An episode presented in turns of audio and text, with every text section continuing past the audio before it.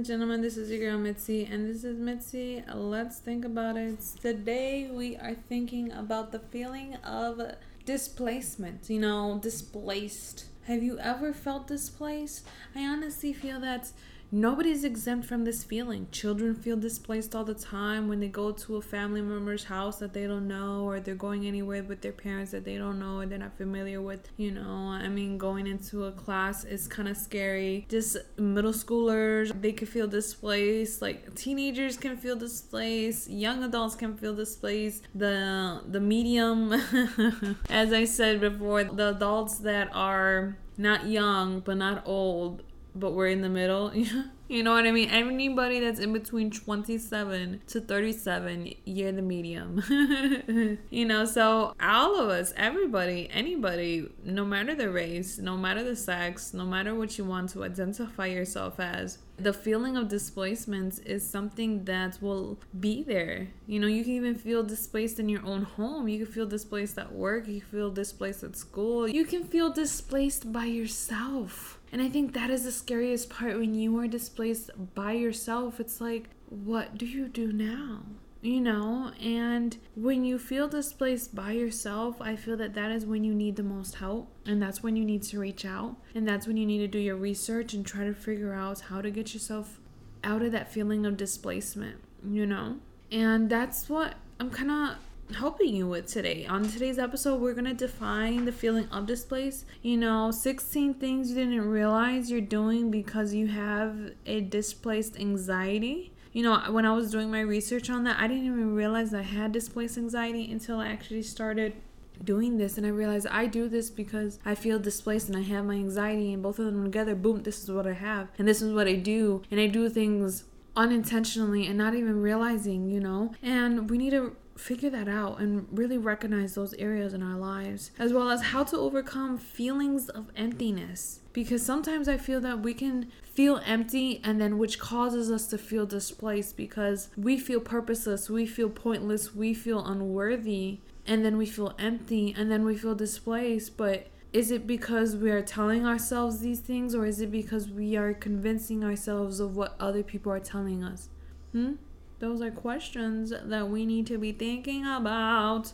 So let's define it, right? Per AlleyDog.com, the displaced emotion is one that is unconsciously redirected from the original object to a safer or more acceptable one. Displacement is one of the defense mechanisms that protect us from feeling or thoughts that are too painful or difficult for our conscious mind to deal with. The real object of the emotion is something that the person is unable to face, and so releases it towards a more convenient or safer object.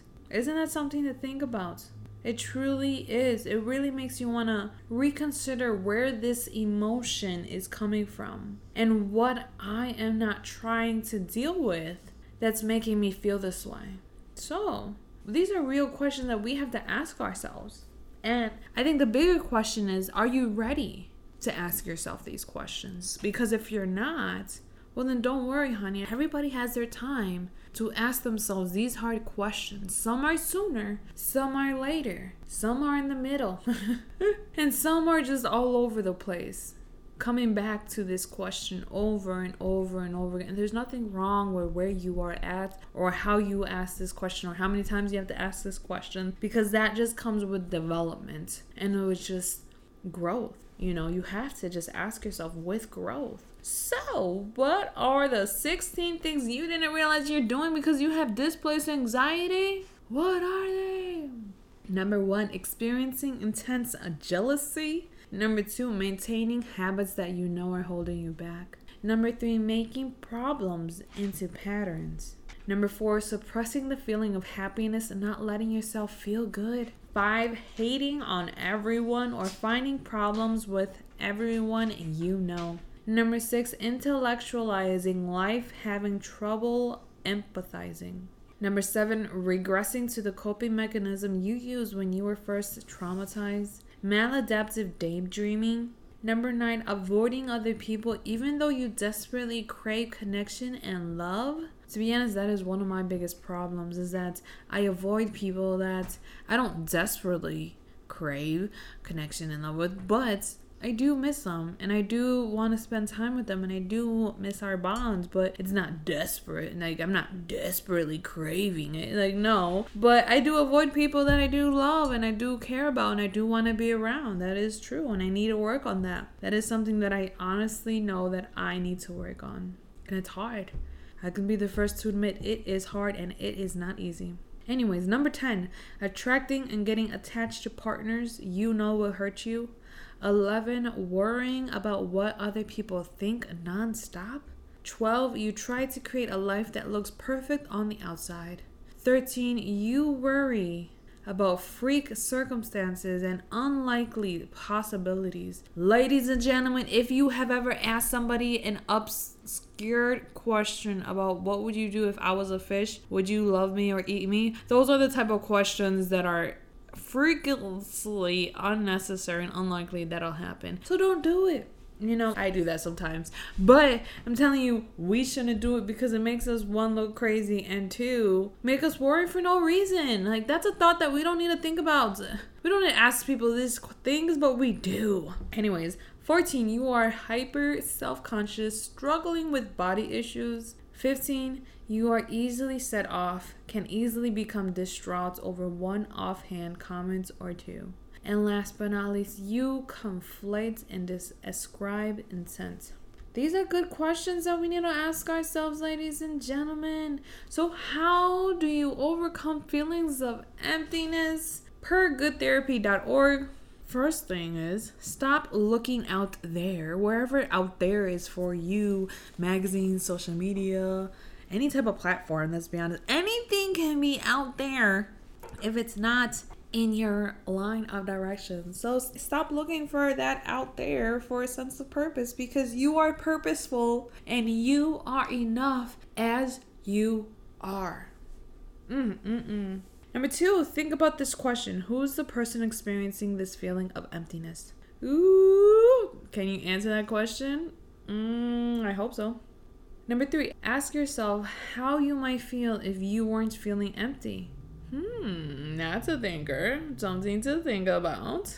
Embrace your emotions, whatever they are. Be a joiner. Join a group. Join something. Just don't join a cult. you know, figure out the roots of that shame that is lingering behind you.